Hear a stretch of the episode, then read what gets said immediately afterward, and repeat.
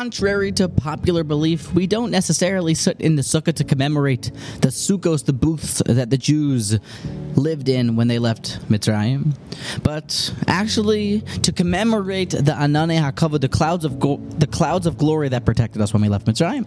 The sukkah is supposed to remind us of those special glorified clouds, the Anane Hakavod.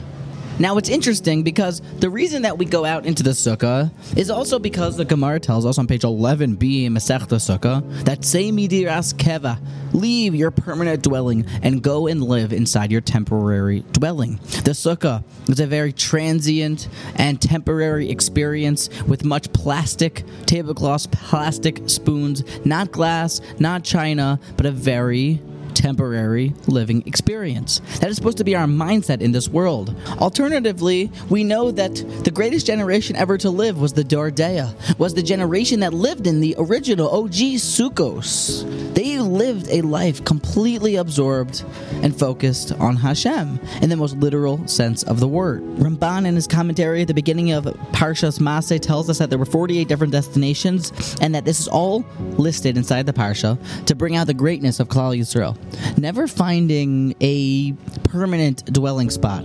They always followed the cloud. Wherever the cloud went, they followed. They unpacked their bags for one day, and the cloud would move, and again, they would pack their bags to follow the cloud. Never having a keva, a house that, that was set, never finding that peace of mind of one spot to live. And this is all the more to praise them for their unyielding commitment to follow Hashem. So if we put these two different conflicting ideas of the Jews in the desert, always mentally focused and present and growing in their Yiddishkeit, perhaps to the greatest level, but also living so temporary, so every single day moving into a new spot, we're left with an insight for ourselves.